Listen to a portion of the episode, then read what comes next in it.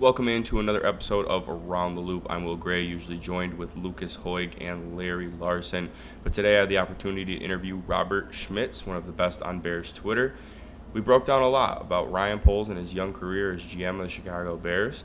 Um, does Roquan Smith deserve a contract extension? Same thing with David Montgomery. Do either of those players deserve contract extensions in Chicago?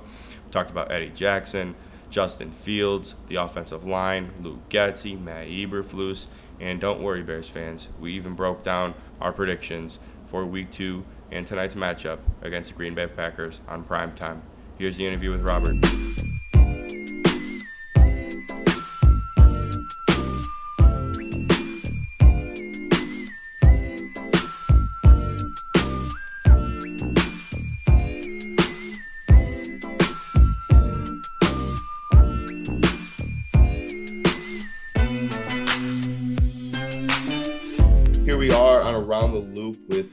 Robert Schmitz. He's a writer and podcaster for the Windy City Gridiron. His YouTube channel, RPO plus Second City Gridiron, is one of the best film accounts on YouTube. His Twitter is at Robert K. Schmitz, and he is your Chicago Bears go-to film guy. Robert, how are you doing today? Well, I'm doing great. It's a beautiful Saturday afternoon in Dallas, Texas, and we are getting geared up for a what would you call this? Like a house money game with Chicago yeah. and Green Bay tomorrow. I'm I'm stoked because obviously we know the Bears are nine and a half point dogs. Mm-hmm. Obviously, we know this Packers team has had the Bears number over the last couple days or days, years, basically my whole life as far as I've been alive. Will I don't know yeah. about you, but yeah. the the Bears have this wonderful opportunity to steal a game, and if they mm-hmm. don't, all they'll be doing is meeting expectations. But if they exactly. do, they may set the NFL on fire. We'll see. Yeah, I, I completely agree with everything you said there. And that, I feel like, you know, watching the news, the sports news this week, what's pissing me off the most is like everyone's like, oh, can the Bears steal a game from the Packers? They stole it from the 49ers. And I'm like, please stop hyping this up. Like, because now it's like, oh, the Bears actually might do this. And I'm like sitting here thinking to myself, okay, Aaron Rodgers coming off an awful week has never turned out good for us. They, they've always been extremely well when they're heavily favored we always seem to get a prime time game in Lambeau Field, which never turns out well. So it's just like, this is, please stop hyping this up because I just, I've seen this storyline before and it doesn't usually play out in our favor. Regardless of all that, I am so excited for tomorrow night's game. It's just a new era here in Chicago. Matt Eberflus, Ryan Poles, uh, a more disciplined football team that we saw um, compared to anything. You know, we did not see the Bears call a timeout and then go out there and get a delay of game like we've seen. Yes. Thank goodness. it made me feel good. And it made me feel very happy that we only had three penalties for 24 yards, and 15 of those were because Trenton Gill wanted to wipe off the field with a towel. Like right. That, that, that made me feel very good. But Dallas, Texas, Robert, how did you become a Bears fan? Oh, well, my great grandfather played for the Bears, or at least that's what? the lore that I've been told. Yeah, Clarence Schmitz back in 1923 for a couple years was playing on at the time it was the Decatur Staleys. Back in the day where you show up for a week, you get a free helmet. And mm-hmm. so that's that's why my family cheers for the Bears. I mean, I guess the I guess like my reason as a 27 year old man who was not alive in the 20s is because my dad cheers for the Bears, but that's the story. So not so mm-hmm. bad, right? No, I'd be sticking with it. Crazy thing about the Decatur Staleys, my dog's name Staley. And like everyone always asks me, why is his name Staley? I'm like, and they're Bear fans asking me that. I'm like, do you guys not know the history? Like right. of the Chicago Bears. The mascot's name Staley. Yeah, the mascot is named Staley. It's not like dog, that went away. no, yeah, it's just like this didn't disappear. But I want to talk about a few things in regards to last Sunday's game first. And I saw your okay. remarks on Twitter. I'm not, you know, pulling quotes here like a reporter or anything. Sure. But you, what something that stood out to me was your remarks in regards to Roquan Smith. You said that how he compared to to Frank Warner or to Fred Warner. Um, you know, they didn't really match up, and that Fred Warner, you know, stood out a lot more. And uh, you know, Smith is great. He's a phenomenal linebacker, but if he wants to be paid like played like paid like the best, he has to play like the best. What stood out on film that you you really saw out there in separation between the two? Will, you really are putting me to the test, aren't you? Because you're going to start with my most controversial take. I mean, I didn't think it was that. Uh, personally, though, you know, I'm being honest with you. I didn't think it was that controversial, and I agreed with your statement on it. And you know, the Bears homers, like we've talked about, are going to uh, come after you. But you know, you're you're true to the film. You're true to what you see. What what stood out between the two? Well, first off, I have to take that word homer and remind anybody that it's easy to be one. I'm a Bears homer all the time. I mean, when like all it is is just having a favorite player, that favorite player being Roquan Smith. I mean, come on. You and I both know that Chicago's rich tradition of linebackers and running yes. backs makes it yes. so easy to fall in love with the next in line for the throne. And the trouble is, is that as soon as this season started, I I know that I've I was probably a year too early uh, when it came to 2021 on this, but we had to stop grading Roquan like a young former eighth overall pick. We had to start grading Roquan like, is he a tier one linebacker at his position. Mm-hmm. And the trouble is, is that while Roquan's really good in pass coverage, that will linebacker role is one of the primary like run pursuers, run fitters and Darius Leonard, well, now he's Shaquille Leonard, has been phenomenal in that role in Indianapolis to go with some solid production in terms of his like seven interceptions. How could I not mention that? But mm-hmm. I'd tell you that if I matched them up, I think Roquan's a better cover linebacker. The problem is, is that Roquan continually tried to undercut blocks. So envision just put put yourself in your mind's eye, staring at an offensive lineman attacking Roquan to block him. Roquan would attempt to dip underneath the block and in mm-hmm. so doing, give the hole away. So instead yep. of trying to put his shoulder into an offensive lineman, admittedly, that's hard unless you're somebody like Nick Kwiatkoski or somebody like that. Instead of trying to clog the run hole, he would attempt to take, let's call it a risky maneuver that at worst leaves the hole wide open and is as if you're not even there. And at best, you make the tackle, but he only got to the tackle about 28 30% of the time. And so the problem with that is that when, while I know Roquan's tackle numbers are glittery, for me personally, Will, I don't really care about tackle statistics. I want to know is that linebacker that we're trying to see if he's worth $20 million? Is he making the plays in the run game that number 54, Fred Warner, across from him was? Warner was a warrior in the hole. And I know that a lot of that has to do with the defensive line he had in front of him. When you've got Arik Armstead, when you've got Nick Bosa, when you've got some of the fiercest defensive linemen in the NFL in front of you, you can do, you can take a lot of chances. You can stand completely unobstructed in a lot of ways that others can't. But when Warner did get blocked, he still made the play about four or five times. And when Roquan got blocked, whether it was an offensive lineman or a tight end, he he kind of evaporated more than he probably should. I mean, it's I, I, I hate talking about this because I personally think for somebody that's like roughly 240 pounds, and I know he's 6'2, so he's way bigger than I am, he plays kind of small. But if we're going to pay him like an edge rusher, he's got to make more impact plays than I think he made on Sunday. Because I will tell you, he had a lot of opportunities to make a lot more impact plays in the running game than he did. And that's a bummer because I don't want to try to make the argument that Nick Morrow played better than Roquan Smith. I know how that kind of thing goes in the common like realm of discussion on Bears Twitter, but it's what I saw. And hopefully we see better from him on week two. Maybe it has something to do with just missing camp. No, I, I agree completely. And we're over here talking about him being paid. And should he be paid like uh, paid like Fred Warner, paid like Shaquille Leonard? Uh, formerly Darius Leonard. I always see his name pop up on Twitter as Shaquille Leonard, and I'm like, who the hell is that? but it's just Darius Leonard.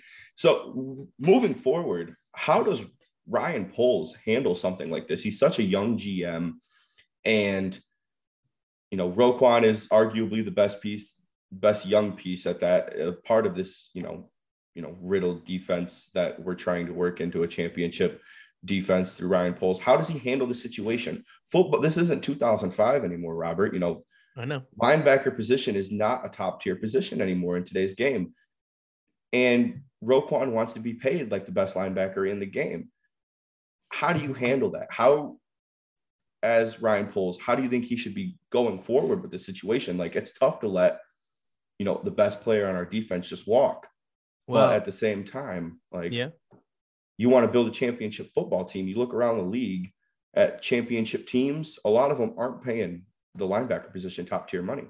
Nope. I mean, if you have a really fabulous linebacker like uh like the Browns do in Joke, obviously he can make some absolutely just sizzling plays. And credit to Fred Warner and what DeMeco Ryans had done over in San Francisco. They play a lot of five down fronts so that Warner can sit back. They, they play Green Bay plays more, but like they'll they'll rush the passer and send the fifth linebacker and have Fred be the only one sitting back in coverage in many cases. And he is it's as if he like plays the space that two guys normally would. Fred Warner is a feature piece as an inside linebacker, which is really cool. Uh, you ask me what Ryan P- Poles should be doing. I actually think he's doing it right. It's just a bummer to watch, right? Mm-hmm. Because yeah. I, I am very pro player when it comes to getting paid. It was 100%. such a good thing. Tarik Cohen got per, paid when he did for exactly the reason that we saw after the fact. Like Roquan Smith deserves a paycheck. I just think the linebacker position is massively overvalued. I mean, Eric Kendricks back in 2018 got a record setting deal that paid him $11 million a year.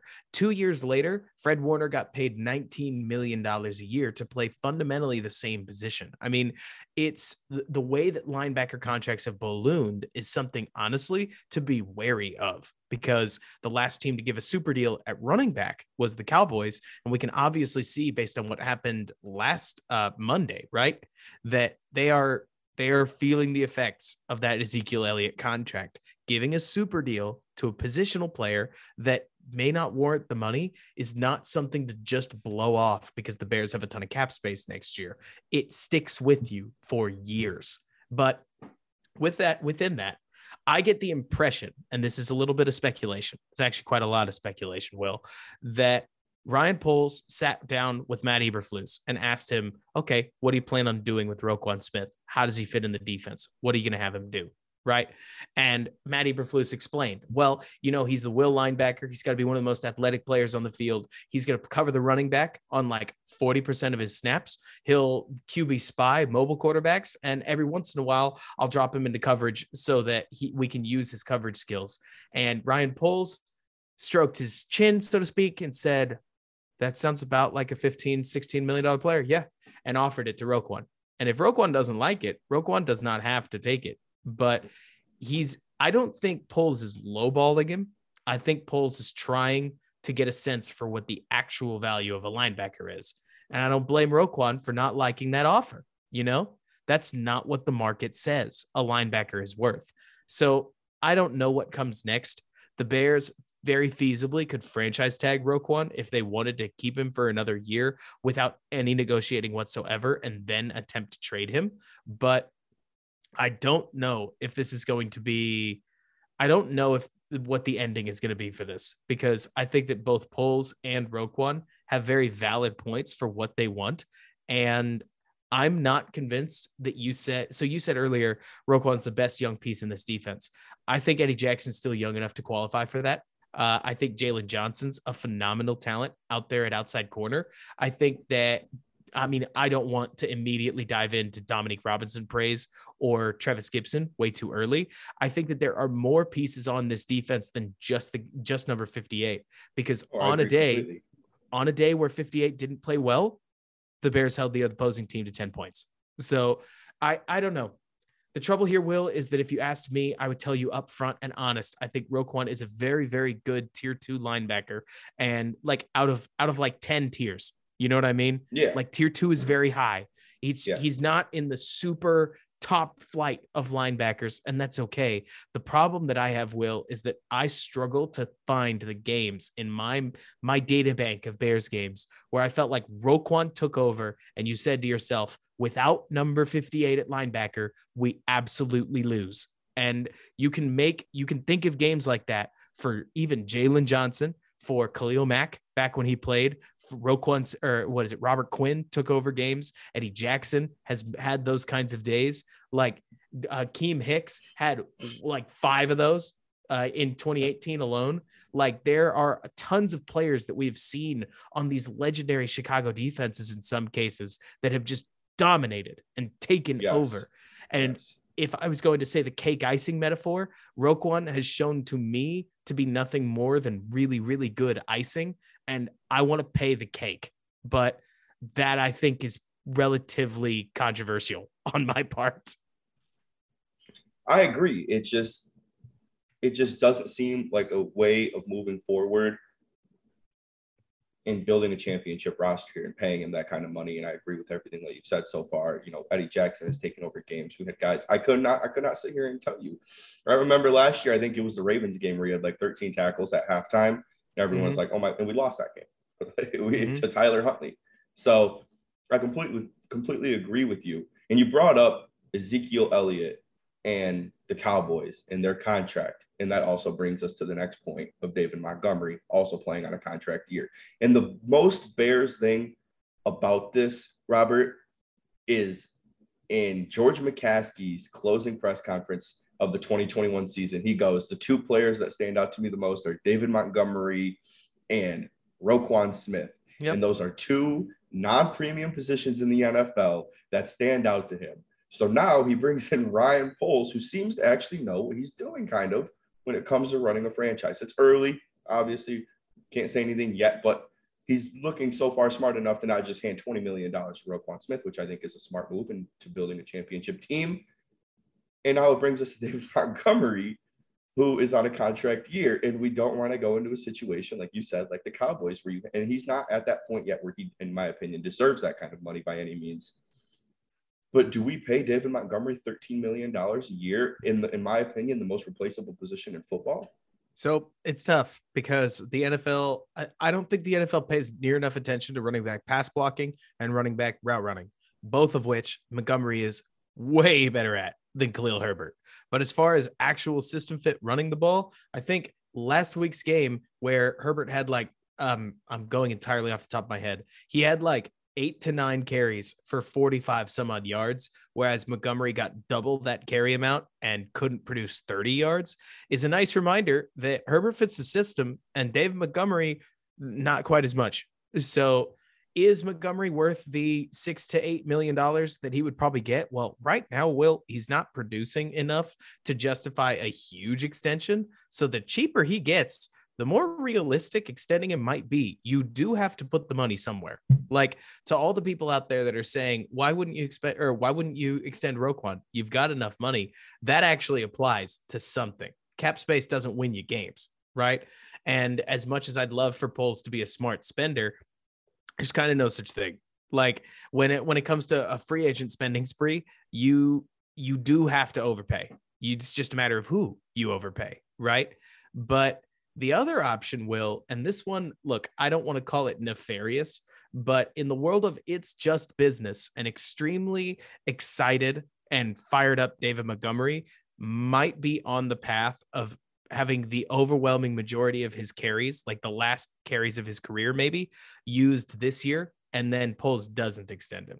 Like we'll see what happens, but it is possible that if Poles has an extremely future oriented mindset, that he might he might start or like he might allow David Montgomery to eat the bulk of the carries without thinking too hard about it, which saves Khalil Herbert's body for future seasons if he sees him as the starter, and then lets David Montgomery walk in free agency. I mean, I don't know what Poles has in mind. I think that you, me, and everybody else on like in the Bears world, okay, not everybody, but we were all surprised when the Bears pulled out a win against San or San Francisco. And I don't think it changes the math, but I will say every single surprise win the Bears have this year allows Poles to sit that much further back and be that much more relaxed as this team continues to play their football games because it there was a world where the Bears won like three games this season. I know everybody says that that was ridiculous, but like there's a world where whether it's Fields gets hurt or Mooney tore his ACL early or Eddie Jackson and the rest of the defense like have whether it's cohesion problems and then Jaylon's shoulder pops out and he misses a bunch of weeks and then Eddie hurts himself around like week five and you're just consistently missing people, right? Like this team wasn't good enough to overcome health issues and if they had those, they could have lost a lot of football games, and that would have set Bears or like the Bears world on fire because you can't lose that many games and not have people mad about it. But right now, Will, they just beat San Francisco. Like if they lose to the Packers, it's all gravy. And if they win, they beat the Packers, people are going to start saying Super Bowl. in like on the internet. So with expectations and ridiculous stuff like that, Ryan Poles has got to be sitting pretty because whatever decisions he makes, if Ryan Poles today came out in a presser, no, let's say he beats the Packers first. Tomorrow night, 11:30 p.m. The Bears beat the Packers. Ryan Poles takes the microphone, and the first thing he says is, "We're trading Roquan Smith." I don't even know if people would be mad. Like the more games this team wins, the more invincible the GM becomes, and I think that's exactly where he wants to be. Because I think personally, we're going to continue to see major roster turnover. I don't think Cody Whitehair is in the future plan. I don't think that the Bears receiver room is near put together. I think that there's a lot of changes coming, but if the Bears can keep finding ways to win these football games, like you said, whether it's David Montgomery, whether it's Roquan Smith, there are a lot of hard decisions, business decisions, if you will, that might just get made.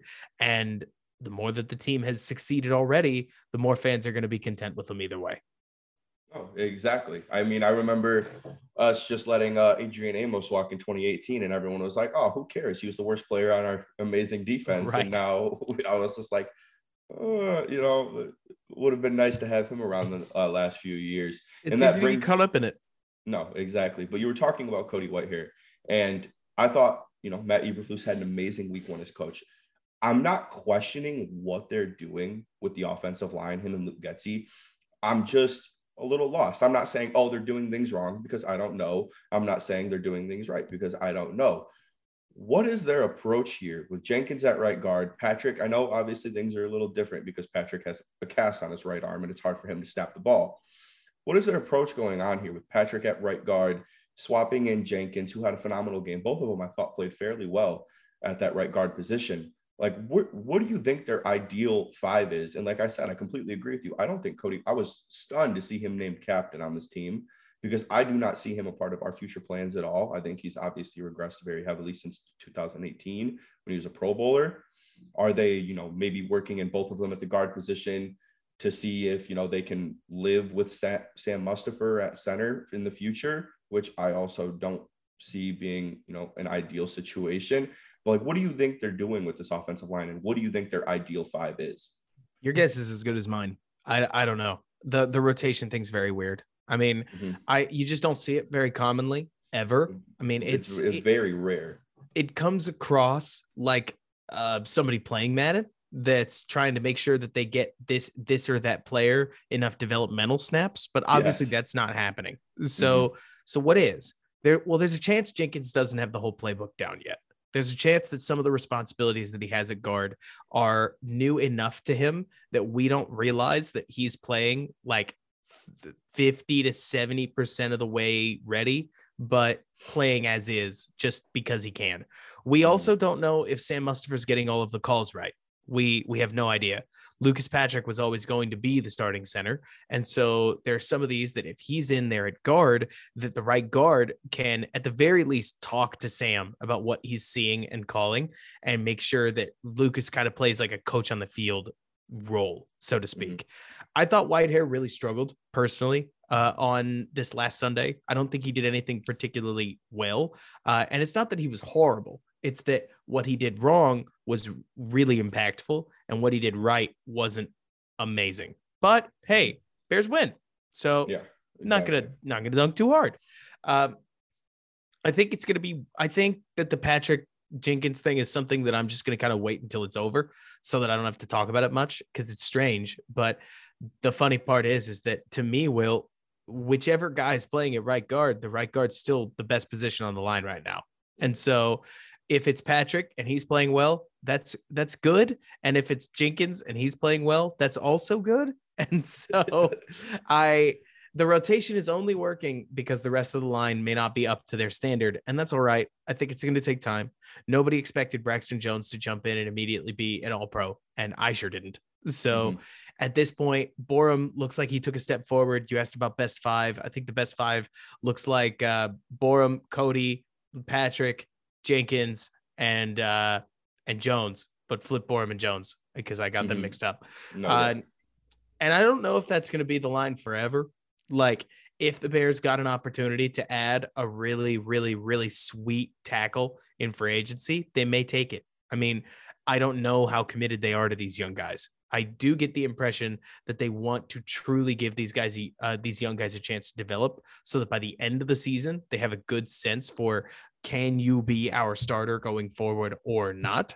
But we are talking about two fifth round tackles, a has been from the last regime, Sam Mustipher slash Lucas Patrick, and a somebody who is trying guard for basically the first time. So offensive line expectations are all bizarre and very out of whack, but mm-hmm. relatively solid performance from them uh, against San Francisco. A very strong front in that that they had to play against on Sunday mm-hmm. as well. Do you see just one more? I, I hate sure. talking about offensive line that much, but I want to. Alex Leatherwood, do you see him fitting in here when he gets done with you know this uh sickness of mono? The Sam Darnold sickness is like what what I like to call it when the NFL players go through mono. Well, mono is like a six month injury. So yeah, it's like awful. Right. When he's done with it is a long darn time.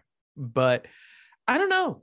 I don't know. I think the the Leatherwood gamble is a good one to take, even if the Bears lose. I will Agreed. applaud them attempting it. Like that's exactly the kind of move that a young team with plenty of cap space should be looking at. It sucks that he got mono for crying out loud. Yeah, yeah exactly. But that I think they're going to be pretty open competition. I don't think that the Bears are in position to, or nor is Ryan Poles to be like loyal, loyal to anybody. I think if Zach Thomas or Ja'Tyre Carter take a step forward, that they're going to play, uh, especially next year. But I also get the impression it's just a feeling that I have that the Bears aren't going to try to build like the best line in the North. I think they're trying to find a way to let scheme and time together and like basically try to build the most cost effective offensive line possible that can reach for above average with, within a scheme that makes them maybe even a little better than above average without having to necessarily do what the Saints have done and spend two first round picks, two second round picks, and a third rounder for their starting offensive line. I, I agree completely. I agree. They let Terron Armstead walk, which seemed like you know one of the smarter things to do. That that's coming from that franchise who has poured so much cap into their franchise year after year after year. So I was like, okay, that actually seems like a very smart move from the Saints because um, I was just cracking up with Bear fans like, oh my gosh, we need to sign Terron Armstead, who's going to play 12 games for us at like millions and millions of dollars. It's exactly the opposite thing of what Ryan Poles is trying to do here in Chicago. Right. He is not there's veteran wide receivers out there that we probably could have signed to good like did I, I don't see anyone in Chicago complaining about not giving Christian Kirk $20 million a year. Like I am very happy that we did not sign Christian Kirk. I think he's doing it right. He's not going to go out there and be what like Ryan Pace was and toss money at all these players who are going to come in and, you know, make an impact. Yes, but hurt us only down the road, which we've don't seen. say that you too soon, Will. I know, we, I know. We haven't gotten to next season. We like, have not. I know, but just from what I've seen, for right now, it just seems like he's doing it right. And like I said, I want to be cautious with how I'm saying it because who knows, but it just feels like there's something right here. Let's, Look, let's do I, before before we switch topics. I have to get a word in. Darnell Mooney's probably going to get like a 22 to 23 million dollar a year extension. Oh, like oh, yeah. Christian Kirk was one of the only Jacksonville receivers that was productive in last week. For as much as we to like tanked all over the Christian Kirk deal in this offseason. I will point out that might be one of the more cost effective deals that Jacksonville gave out. There are way worse signings than Christian Kirk, who maybe he's not a wide receiver one, but mm-hmm. he is their first option and is trying to help Lawrence out. I only say that because if I don't, it's going to sound like we're walking it back when the Bears sign who's it, what's it to a $20 million a year deal in the offseason in free agency next year. So we gotta we gotta call a spade a spade. The Kirk yeah. deal was huge. And then after that, the extensions that got given out to Tyreek Hill, to DK Metcalf, to uh, oh my gosh, Davante Adams, like they Terry pushed McLaurin. the ceiling. They pushed the ceiling so much higher that an $18 million a year receiver was actually right about where Kirk should be. right? Yeah, exactly. So, that's that's what I'm market. thinking about, like downstairs, like or down the road. Like Justin Jefferson might be like the first like $35 million wide receiver in yep. the NFL. Totally like, possible. And I'm thinking to myself, like, that's crazy money. And obviously the cap will rise year after year, but it's not going up as much as we think it is. we'll stick with the offense here for a little bit. I know, you know, you being the film guy, trying to take away what you saw out there, it's tough to judge anything in what we saw in Sunday's game. It's a monsoon out there. It was atrocious. That's what was cracking me up. Another thing about Twitter is people are like, oh my gosh, Trey Lance looked awful. Justin Fields, stellar performance. I'm like, it is pouring rain out there. Like, neither of these guys looked overly particularly great. No. The thing that I took away from the game is that, you know, Justin Fields stepped up and made plays when needed to be made. You know, Trey Lance didn't. And that's whatever. It's a monsoon out there. I'm not taking anything away from either of these quarterbacks because of that game. It was awful. But comparing it to, you know, your film guy, looking at Nagy's scheme from last season what you took away and comparing it to what you saw from Getsy. I know Getsy's not tossing everything out there in a monsoon. So maybe down the road we can bring this topic back up. But what are you seeing out there that's, you know, making in the second half in particular, making Chicago's offense kind of work a little bit? So, you know, ironically enough, I so I liked a lot of what the Bears did from a scheme perspective. I'm not about to just sit here and glow because the worst part is is that so you talk Nagy's offense. I think one of the biggest misunderstandings is that I don't think Nagy ran the same offense in any of his 4 years in Chicago. I think that he attempted to iterate on it like truly as as much as we joked about it, the 202 offense was an attempted iteration off of what they did in 2018. It just didn't work. And then they went to 2020 and they scrapped it all and they tried to do like a Shanahan blend but it was like somebody copying Shanahan's homework instead of actually knowing what's going on. And then 2021 felt like they gave up. Like I don't know mm-hmm. what they did in 2021. That was awful. So there was a lot of things that the Bears did on Sunday that schematically were really cool. Uh, and then the Bears fanned on almost all of them. Like outside of the touchdown to Equanimeous St. Brown at the end, nothing scheme wise that they tried to do in the passing game worked. So we like while I would love to say that like the scheme made things so good, Will. Mm-hmm. The biggest play of the day, the two biggest plays of the day were the one of the best play calls that Getsy had with that jumbo touchdown to ESB and a 51 yard touchdown play off of a broken play. So exactly. it's not like scheme was making the passing game just flow. Uh, mm-hmm. Uh, and I thought the Bears called a ridiculous amount of runs. Like they called almost 65% run plays. And I don't think they think Justin Fields is that bad. Like normally you do that to shield a quarterback you think is not very good. So mm-hmm. I'm convinced, for what it's worth, that Justin Fields couldn't grip the football. I mean, watching the way that he threw it a couple of times, like four to six times, the ball came so badly out of his hand, and he had no fastball on his day that none. It made me think that he and Getsy were both of the understanding that he couldn't throw like he normally would. But what really opened up the offense, you talked about uh like the plays at the end. What really started clicking when Justin Fields started running the ball, he became the only thing that the 49ers couldn't explicitly defend within the context of normal defense. So they had to commit an extra defender to covering Fields, if not two extra defenders. And it's funny because he ran it 11 times for 28 yards. It's not a particularly good running performance from Fields on an a uh, an efficiency perspective, yeah. but the mat or like it's the magic of what'll happen when you create a 51 yard touchdown with your legs, when you juke out a defender in the backfield and sprint forward for a first down, when you get another first down with your legs, you just become something the defense has to pay attention to. And assuming that it's dry enough to play, I imagine the Bears are going to try to at least showcase that a little bit, like in Green Bay.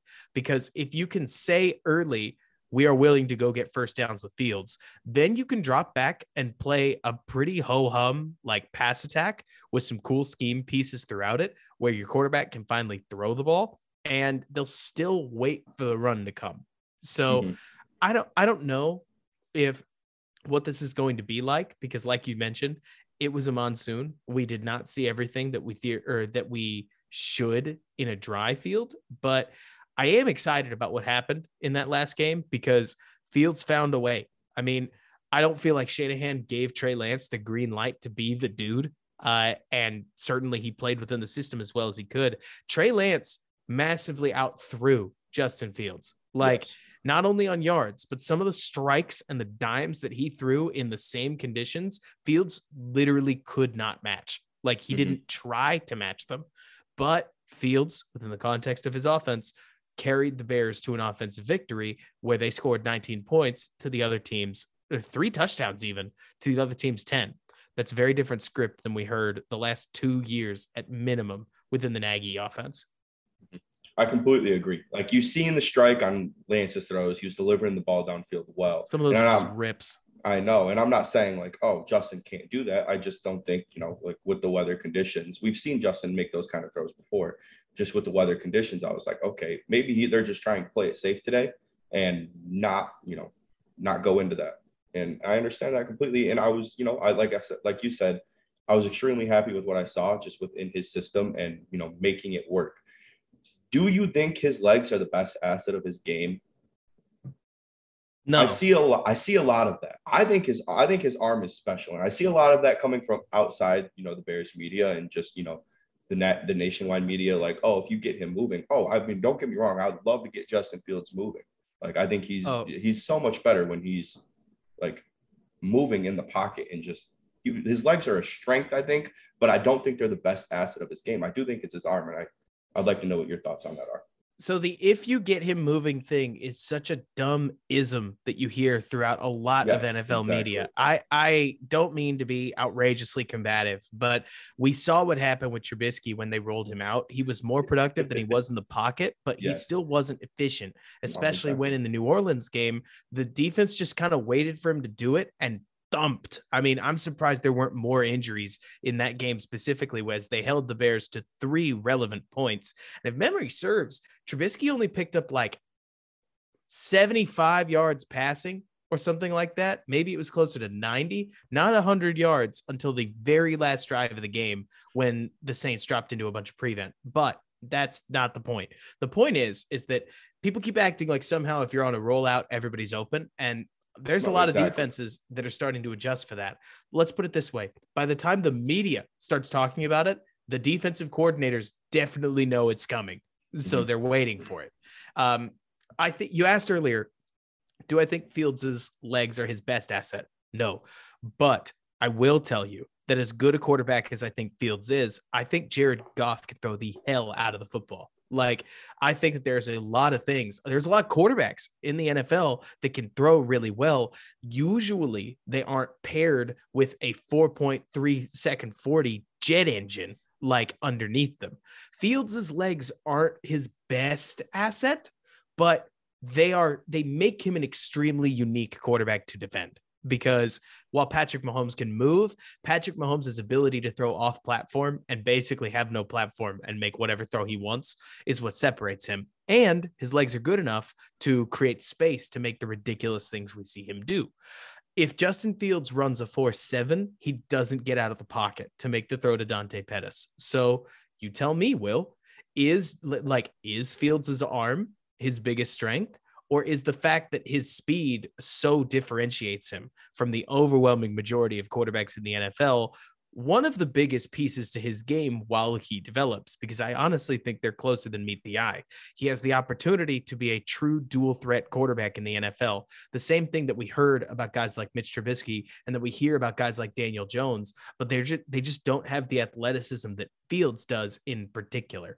When mm-hmm. he, who is one of the best athletes on the football field, it becomes a quarterback as well as one of the best athletes on the football field, it puts defenses in that Lamar Jackson paradox. And I would love to see Fields try to master that because when you catch them saying, we can't let him run on us, he will kill us, or we can't, but we also can't let him throw on us, he will kill us, you end up with the early days of the Russell Wilson offense. And that was a super productive offense to be in very very productive offense and that's who i see out there like when i'm watching him i it does feel like i am watching a young russell wilson you know his numbers might not match up to what russell wilson was putting out there in his early days but he also had you know a lot of help around him in seattle in his his young his young career let's go to the defense side because I mean, I was stunned with Eddie Jackson. I'm so happy. Like that is the like Eddie Jackson was my favorite player in 2018. Everyone, you know, loved Khalil Mack. Eddie Jackson was phenomenal in 2018. I mean, he was like, that was like, you know, once in a career seasons for some players. He seems to be so much more relaxed and comfortable. And I know that he had that uh, interview with Jeff Joniak today where he's finally feeling like he's in a great mental space. He's had a lot of off the field things, um, losing his best friend, losing two kids. That's, you know, obviously not going to be easy on any human being ever, let alone a guy who's in the national spotlight like this. Um, but I feel like my thing about Eddie Jackson, and this might be, you know, stupid. You're seeing what's going on in the field a lot better. Once we lost Adrian Amos, it was just like a lot was on his shoulders. And we just drafted Jaquan Brisker, who I think plays a hell of a lot, somewhat sort of like Amos. He's a more of a box safety. He's going to go put those hits on players, but at the same time can cover the ball decently well. Do you think that's, you know, kind of, you know, maybe why Eddie played such a phenomenal game and getting back into that role? Or do you think it's maybe more of like a defensive scheme? What's going on with Eddie and why, you know, it's only week one, but he just already looks so much more comfortable out there in this defense. Do you think it has something to do with the scheme? Or do you think it's maybe now that we have a player like Amos that we missed for the last three seasons coming in like Jaquan Brisker and helping them out a little bit more? So it's not just it's not just Brisker. That's the key right? I think mm-hmm. there are a lot of people that say, "Oh, it's because of the safety pairing." Think bigger, right? Okay. When when we make defensive comparisons, I think something that's easy to miss is that the offensive line. Okay, so you already know this, right? I'm about to say something you know that if one person screws up on the offensive line, the whole offensive line might as well have screwed up. Like yep. it is an all or nothing unit, right? And so, because of that, it's easy to tell yourself that the defensive line is like the offensive line of the defense, but they aren't. They're more like the wide receivers, who, with a wide receiver, if you have one player that's special and a bunch that aren't, you still have a special player. If you have one offensive lineman that's special and the rest of the linemen aren't, you have an incredibly unspecial offensive line, right? Follow so far? Following, yes. The DB room works much more like the offensive line does where it, it you are as bad as your worst defensive back and you are definitely as bad as your second worst defensive back. And so right now, their second worst defensive back is either Jaquan Brisker or Kyler Gordon. You pick because honestly, I thought both of them had plenty of rookie moments. The all 22 yeah. was not near as kind to Brisker as I think the broadcast tape was. And that's okay. Everybody calm down. He's a rookie. like we expect these things to happen. Mm-hmm. He had yes. a lot of welcome to the NFL moments. And that's the kind of thing that you don't necessarily want to publicize because it's why why not let people think that he's doing well? He did great for a second round rookie starting his first game against Kyle Shanahan. But he definitely missed a bunch of tackles. He was out of position yep. plenty of times, and he wasn't asked to do what Eddie was. But the quarterback, Trey Lance, couldn't just ignore him like teams have been able to for now three years. I mean, think back to 2020, 2021. He had a safety next to him and Tashaun Gipson, who's not super good. He had Kindle Vildor starting at uh, corner, who he gets way too much hate, but he's a fifth round rookie, or at the time he was a fifth round sophomore for a reason. He had Duke Shelley in at the nickel, who never should have been starting. And then you had Jaylon Johnson. So at any point, any quarterback could have looked at any of those other three options. Just don't look at four right? Why target four if you don't have to target four? And mm-hmm. what I think changed, because a lot of people are saying Eddie's back, is the DB room got good enough to force a quarterback to push the ball in Eddie's direction. And Eddie just, let's say he gave him the opportunity and then he took it away from him, right? Yeah. Like Eddie Jackson has never, in my opinion, stopped being good. I think there are a lot of people who have really wanted to make him bad and he's certainly oh, yeah. had some unlucky moments. Like, mm-hmm. I I hope you watched the last game of the season last year because if you do, unfortunately, I did. Uh, if you do, you remember Eddie Jackson literally standing with Jalen or with Justin Jefferson in yes. the end zone, standing yes. still. He looked back to figure out whether the play was over, and the ball zipped over his head as he turned his head. Outrageously yes. unlucky. Not something you can allow to happen as a defensive back, but understandable from a human perspective because that route ended two seconds earlier and he turned around like, is this down still going? And zoop, you gave up a touchdown and a long one at that. Like, Eddie Jackson has had plenty of moments where the people who wanted to say he's regressed had kind of an argument but I've always been somebody who looks at Eddie as it's more about what he does on the down to down right? I care much more about what does he take away when somebody is in his zone? How does he move to attack crossing routes that are supposed to victimize him? What does he do when the defense tries to put him in conflict? And he's consistently stood up to the test. So when uh, I think it was last year when Ja'Marr Chase beats Kindle Vildor down the sidelines and Eddie runs over to hit him. And as he runs over to hit him, Ja'Marr Chase juts inside like a solid three yards to catch the ball. And Eddie Jackson ends up blasting Kindle Vildor. That doesn't really bother me because that's the corner's responsibility and the safety's doing what he can to help, but he can't watch the football. It's it's tough, man, because I'm mm-hmm. starting to get a little too highfalutin and I know that. But safety the more the more i have studied football the more i've become enamored with watching safety play because i think it's an incredibly misunderstood position. I think number four is one of the best assets this bears defense has. I think jaquan brisker couldn't be learning from a better uh, like better player at the position and he in particular has me very excited for what's going to come on sunday not because picking off aaron rodgers is an easy task but because think of it this way defensive backs, I think, can create a lot more pressure on a quarterback, especially a quarterback who doesn't have a ton of receiving weapons around him, than the defensive line can. Because, as simple as it sounds, Will, if they can give the defensive line three full seconds instead of two seconds, 2.25 seconds, 2.1 seconds, but three full seconds, that is a much longer time to stand back there with the ball you know? Mm-hmm. Yeah, 100%. And I, I love what you said about how you don't think that Eddie has disappeared. What has disappeared is the interception numbers and you know the returns for the touchdowns, the excitement we saw in production. Exactly, but- exactly. And I feel like the last few years, I've seen all these tweets like, "Oh, Eddie Jackson had a great game in coverage," but then you'll still see all these tweets like, "Where has Eddie Jackson been these last three years?" And it's like, I understand, you know, his numbers, you know, aren't what like you see in a once in a lifetime season in 2018 but he's still playing solid football. Like he's not an awful player out there on the field. Yeah, like you said, he's had his moments, his unlucky moments as well, where you're sitting there and you're like, what the hell was that? But at the same time, I think he's always been a solid football player. And I'm just, it was really nice to see him get that interception because it's just been like, that's what we've been missing from him. And just to see that moment and like, it made me feel really, really good. Um, just because we've missed that so much from him, him being that ball hawk that oh, player. Oh, yeah. But that's not to say that he's an awful player these last three years. It's just that we haven't we've missed the the bigger statistics and when it comes to interceptions. I think everybody keeps trying to individualize defensive production. Exactly. Right?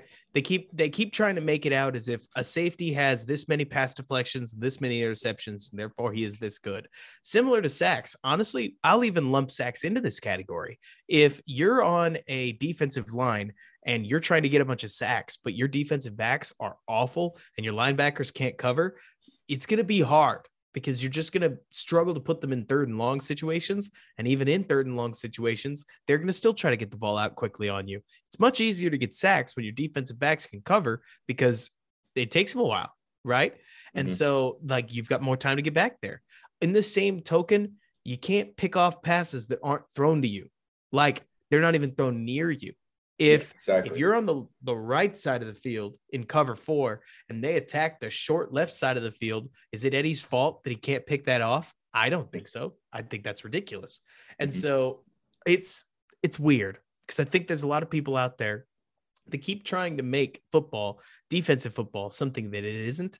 Like mm-hmm. they'll rack, they'll count tackle numbers, and the guy in the yeah. middle of the defense has a ton of tackles. I'm stunned, uh, and stuff like that. But defense is truly a team game. Like mm-hmm. offense mm-hmm. is yes. a team game too, but defense is a team game, team game. Oh yeah. And and if if Kindle Vildor doesn't bring his A game, then Jaylon Johnson won't get thrown at. And in my opinion, Eddie's had way more games where you just don't even hear his name for the most part. And I think that's great. Like, I think that there are a lot of things. The fact that we don't see four victimized in coverage all the time, like I I would tell you Bears fans if I did. I don't. And that's really fun because I think that the coverage piece is harder than trying to get safeties that come up and tackle well because as as important as tackling is i will take the guy that denies a first down on third and 12 over the guy that allows a first down and makes the tackle love it every part of what you just said right there perfect You, you nailed that right there, Robert. You, you, you nailed that right there. Let's look into Sunday night. This is this is what everybody wants to hear. Let's look into Sunday night. Nine and a half dogs in Lambeau on Sunday night. Like I said earlier, we've seen this storyline before. My favorite part about this is that you know the NFL schedule makers made this week two Sunday night prime time because they 100% predicted the Bears to lose week one and the Packers yes. beat the Vikings, and for us us to be completely tied at the all-time wins, and for the Packers to blow us out and be like, look at the Packers, they're the greatest franchise ever now, and they cannot do that. That is that. I Thank thought about goodness. that as I thought about that as soon as they made the schedule. I'm like, they're literally setting this up for that exact storyline, and I just pray to the heavens that it is not that. And the Bears win and the Packers lose, so they're even farther back now. I'm just I'm, I'm not saying that the Packers are going to pass us. Odds are they're passing us sometime this year. You, hey never, you never know. You never know. NBC needs a story, right? Yeah. And the story, whether look, you said earlier, like I'm not gonna fall into the hope. Tons of Bears fans out there saying, like, I'm not, I'm not gonna do it. I'm not gonna hope this time. I know how this ends. But I, I'm telling you that the story went from are the Packers about to be the winningest franchise in NFL history to is Justin Fields about to change everything? Like it's it's corny. I know that. But like what what's the better story, right? I feel like the focus went from being on the Packers, like onus on the Bears to hold the record, even though the Bears were like not the favorite, you know, to is this grindy Bears team led by a brand new quarterback like in his second season. Under talented, everybody knows that. Predicted to be the worst team in football. The worst part about the media will is that the media will predict that the Bears are the worst team in football, and then they will write killer stories about how this team was predicted to be the worst team in football. What if they aren't? And you know what I mean? Like. And- the, and, and, unfortunately, I'll eat it up. I'll, I'll eat everything. We all will. yeah, I will love it. I'll be like, oh my gosh, like media, they'll, yeah. They'll say this team was picked, like they didn't do it. You know what I mean? But exactly. All the same, like the story. This I'm I'm dying to know how or how NBC is going to frame it. But if I had to guess, this this suddenly becomes is the Packers dynasty almost over? Because who else would signal the end than a Bears quarterback? Like mm-hmm. it, yes. it's it's the stuff that makes your spine tingle. You yes. know what I mean? Like, yes. How else would a Bears franchise quarterback assert himself than beating the Packers? And did you know that a Bears head coach has beaten the Packers every single every single debut year? Like a, every time there's a brand new Bears head coach, they beat the Packers within the year, whether it's the first game or the second game. It has never not happened. In in Trestman, it was the Shea McClellin game where the Packers yes, Monday, where Rodgers got Monday hurt. night game, Monday night mm-hmm. game. In John Fox was Thanksgiving. In John, Fox was Thanksgiving. The in uh in 2018, it was Matt Nagy, and Matt Nagy beat the Packers on uh or like the second time around to clinch the NFC North. Yes. I'm I'm not saying that if history has to repeat itself, that Matt Eberflus is going to win and it's going to be this game bear down. Like I would love that. But what I am going to say is the Packers right now are as unhealthy as they probably will be all of this year. Like it's not the whole stable of weaponry. It's not as good as they're going to get. We're catching the Packers while Christian Watson is as undeveloped as he will be. We're catching the Packers while Allen Lazard is still struggling. It's an ankle injury, right? Yeah like still struggling to get over an ankle injury. And who's to say he doesn't play like Superman? I don't know. But Elgton Jenkins and David Bakhtiari are still wounded in some capacity. Like the, if there was a game, let's put it this way. I said on a 49ers podcast last week, and I'm very proud of myself. You're going to be proud of myself too.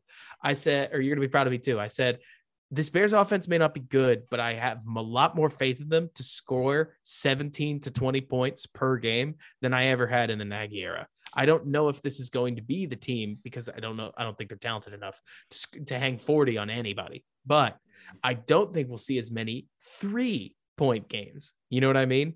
I agree completely. Yeah. So if that's the case and you do agree completely, then what if the what if the Packers come into this game down four major offensive pieces. Well, it would probably be low scoring. Well, if it's low scoring and the Packer and the Bears find a way to score their 20 points a game, can the Packers beat that? That's the question I want the answer to because I don't know if this off I'm I don't think this offense like if it happens, I'm going to I'm going to go crazy. I'm going to be really annoying on Twitter for a while. but like I would love for them to hang 450 yards on the Packers and like 35 points. I doubt it'll happen. But if the defense can hold the Packers to 17 points and the Bears score 20 points, they win. So yeah, exactly. We'll see. But I, I really think it comes down to 20 is the waterline. Can the Packers score more than 20? Because the Bears probably won't. But I do think they'll get more. I, I think people are so accustomed to Bears teams because for as much as there's new coaching change, everybody judges every franchise like they've seen the last years of the franchise. I f- keep forgetting Robert Saleh is a Jets coach. I just look at them as the Jets. And if I yeah. do that, everybody does. You know what I mean? So people look at the Bears and they keep thinking of these absolutely pitiful offensive like scorings, just like the first half last week. Pitiful. That's yes. that's the franchise. But they found their way to 19 points. It won't mm-hmm. surprise me on a dry field if they find their way to 20. So can the Packers score more than 20? because the Bears of yore have a defense that always massively outperforms expectations. So if that defense is stingy enough to hold them to 17, hold them to 19, hold them to 16, and the and the Bears squeeze out another extremely low scoring win, it's a win. I don't know. Yeah. I'm not saying it's possible. I'm saying that, or I'm not saying it will happen. I'm saying that if the front four can get pre- or so if Dominique Robinson brings his A game and continues to look like Robert Quinn liked, that that'll probably give the Packers some serious trouble on passing downs. I think Angelo Blackson and Armon Watts were very, very surprising. Justin Jones did not play like I think some fans expected him to, but he surprised me because he didn't, he wasn't awful. I, I really did not like that signing. And that was mm-hmm. a pleasant surprise for me. And again, that doesn't mean the defensive line is good. It means they might be competent. So if they're competent, then they could put the Packers like you are allowed in football, as you know, Will, to concede three first downs and make the stop at the 45 and still call it a win. I do. Oh, hell yeah. Oh, I do too. Yeah. yeah. So I won't surprise me if all the Bears need to do is win a couple of first downs to to basically compromise on second down. And if you can force 10 third downs in this game, they're not going to score that many, you know? Mm-hmm. Mm-hmm. I agree. We'll and I, going back to your statement on, you know, defensive wins, I take any drive where they don't put up points a win. You know, the, the Jaylon Johnson punch out on Deebo Samuel, it's a win. Win. It's a win. I don't care if you gave up 50 yards on the play before that. It's Bears football. It's a win. What what do the Bears got to do? like you said, you know, I guess break it down just a little, you know, a little more. You know, you got the the Bears need to score 20, the Packers need to go 16. But when I don't know if you've watched much film from the Packers and Vikings game, just Justin Jefferson, bit. Justin Jefferson had a game, as he always does. Suffice to there's, say.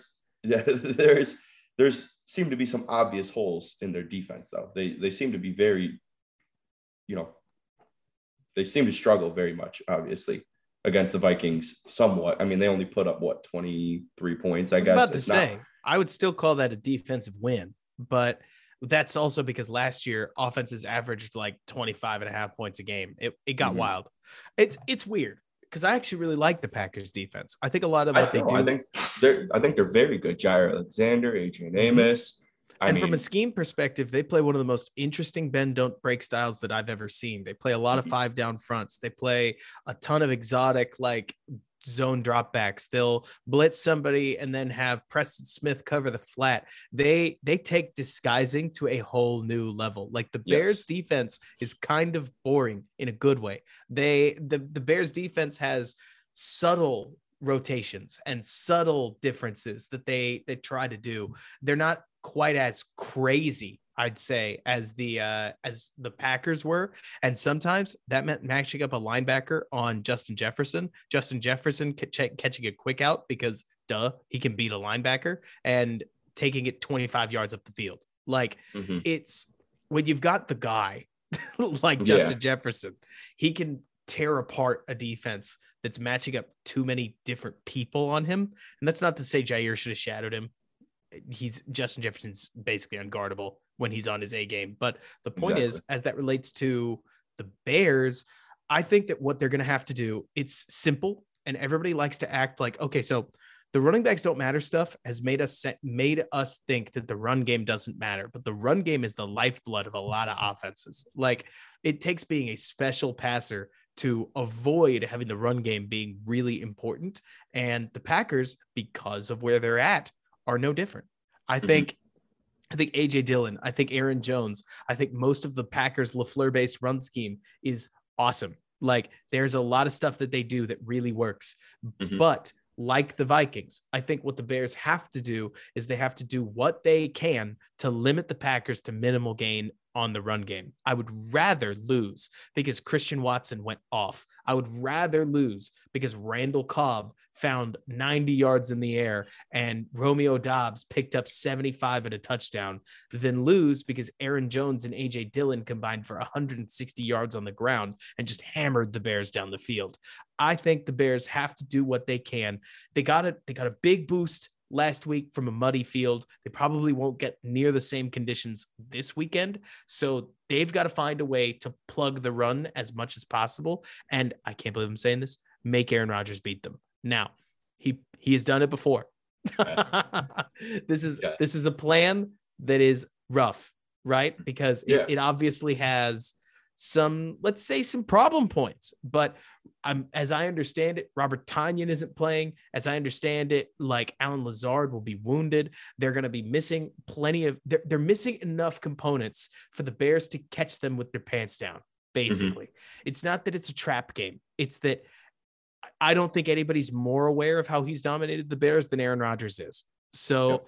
I don't know why. Like, it's going to be a real test of mettle for a 38 year old man who doesn't have Davante Adams, looked extremely visibly frustrated. And if the Bears can get to him early, I'm not about to tell you that I think Aaron Rodgers is going to give up, but his emotions may get the better of him.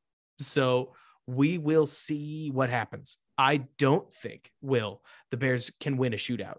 I do think the Bears have a chance if they can get the better of the Packers offense and hold on to that advantage for as long as possible. Rodgers has made, I mean, not that I want to make you relive it, but the game will not be over until it's over. And 2019's one legged comeback is a great reminder of that. Like oh, this was brutal. It was awful. I mean, honestly, one of the most heroic NFL performances ever. Um, yeah. It just sucks that it was against the Bears. No, but yeah. We we will just have to see. I mean, I am of the opinion. So if you ask me about a college game, I say throw the tape out the window. It's a rivalry week right? Yeah. And I'm really curious to see if that applies to the NFL here because it's a rivalry week. I mean, yeah, th- this is a game just n- not to turn everything into storybook because you're right. I am a film person, but like I've seen this movie before, Will. Yeah. Like yeah. this game is huge to the Bears who, if they want to make a statement, they know that if they walk out of Lambeau with a win, it makes as loud a statement as you possibly can. This game is huge for the Packers because if you don't beat the Bears, who are projected to be one of the worst teams in football, that is embarrassing and you just lost the Vikings. You can't drop two divisional games back to back to open up the season, especially not right after you lost Davante Adams, after you lost in a conference championship game. Like if Rodgers, even if we just put it on one player, if Rodgers is concerned with legacy, this is a massive legacy moment where he needs that dead cap bounce so that he can like so that he can put the team back on its feet so that it doesn't look like Davante Adams is carrying a quote unquote weak wide receiver group and Rodgers with back-to-back MVPs is going to be one of the most scrutinized players in the league on Sunday mm-hmm. night. I mean, we are people are acting like people are coming for Justin Fields. They won't be. If Fields if Fields completes a 30-yard pass, you're going to hear about how special he is. You know, something that gets done almost every week by almost every quarterback. Davis Mills completed plenty of those, but it feels like if Fields runs for a first down, people are going to glow. I, I really think that if I was honest with you, I really think that NBC would want the Bears to win because it's a way more interesting game. But that means that Rodgers has to stop the tidal wave himself.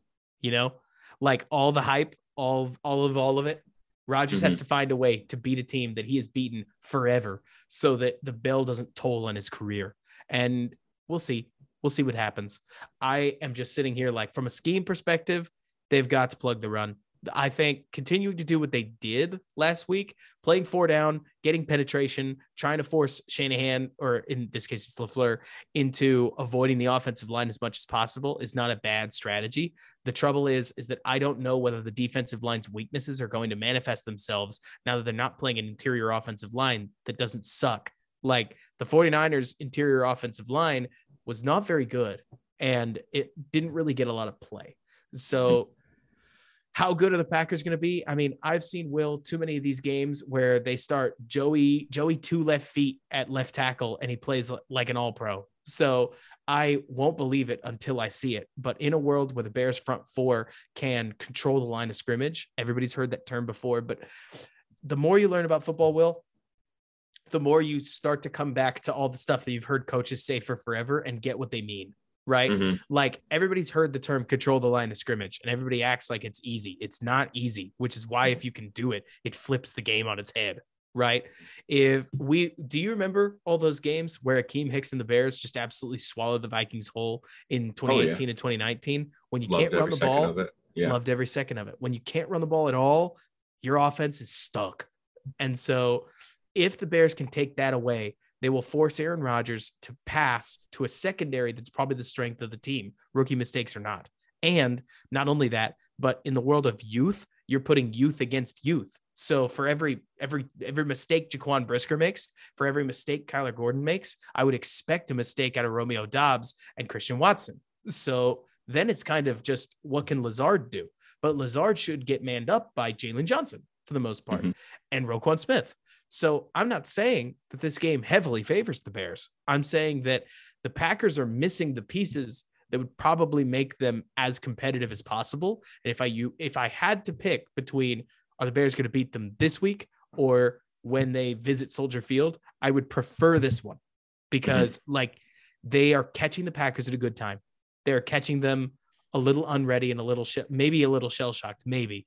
But I don't think the Bears are going to get this could be a hot take. I don't know how much the Bears are going to truly get better as the season goes on. I think that there's a lot of their stuff that they don't have on tape yet.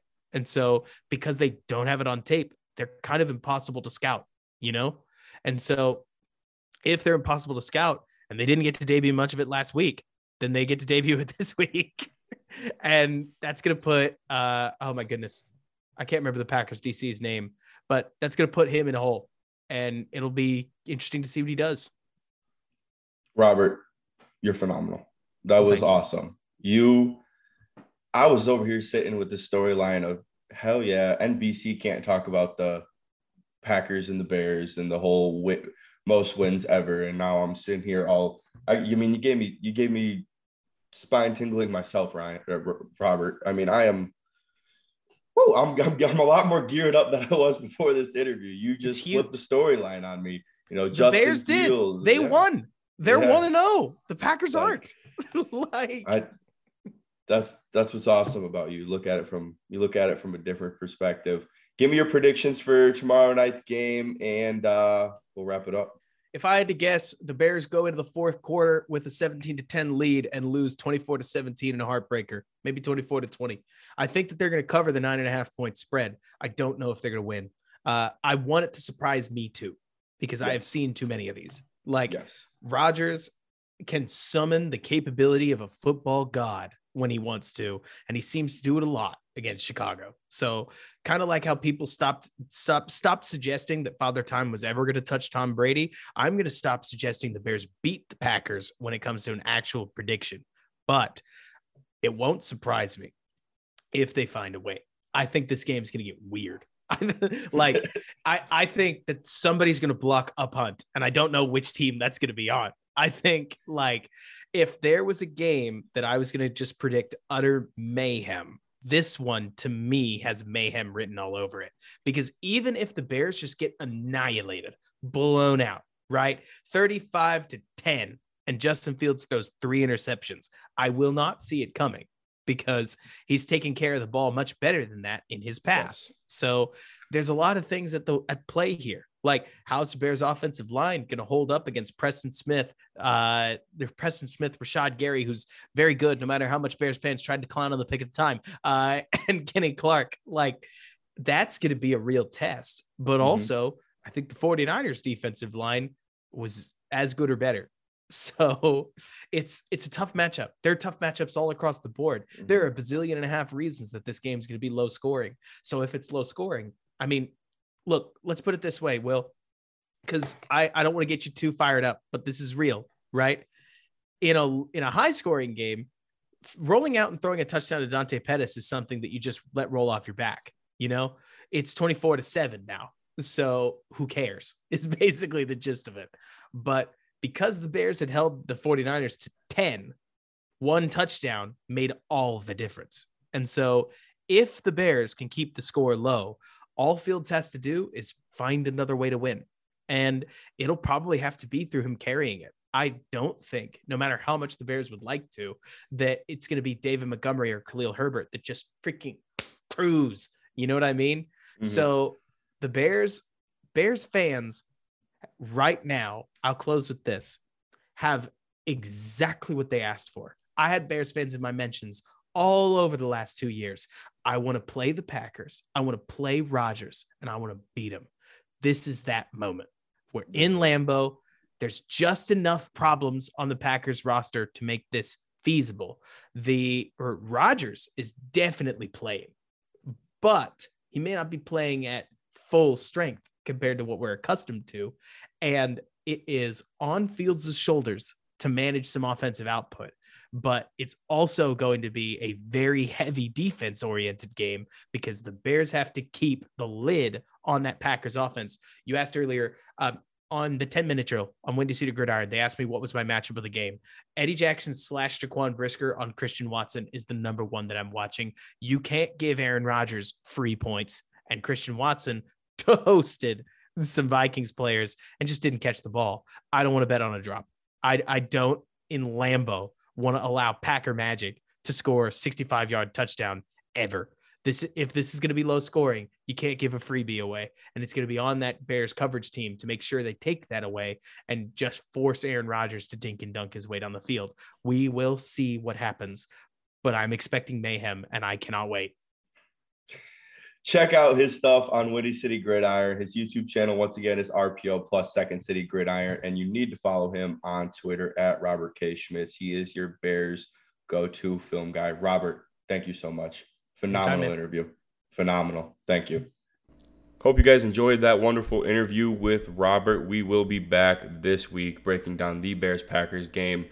Are the Sox going to the postseason? And what is next for the Chicago Cubs? And you know, maybe we'll slip in some Bulls action for you guys. Once again, thank you for tuning in to Around the Loop. Peace.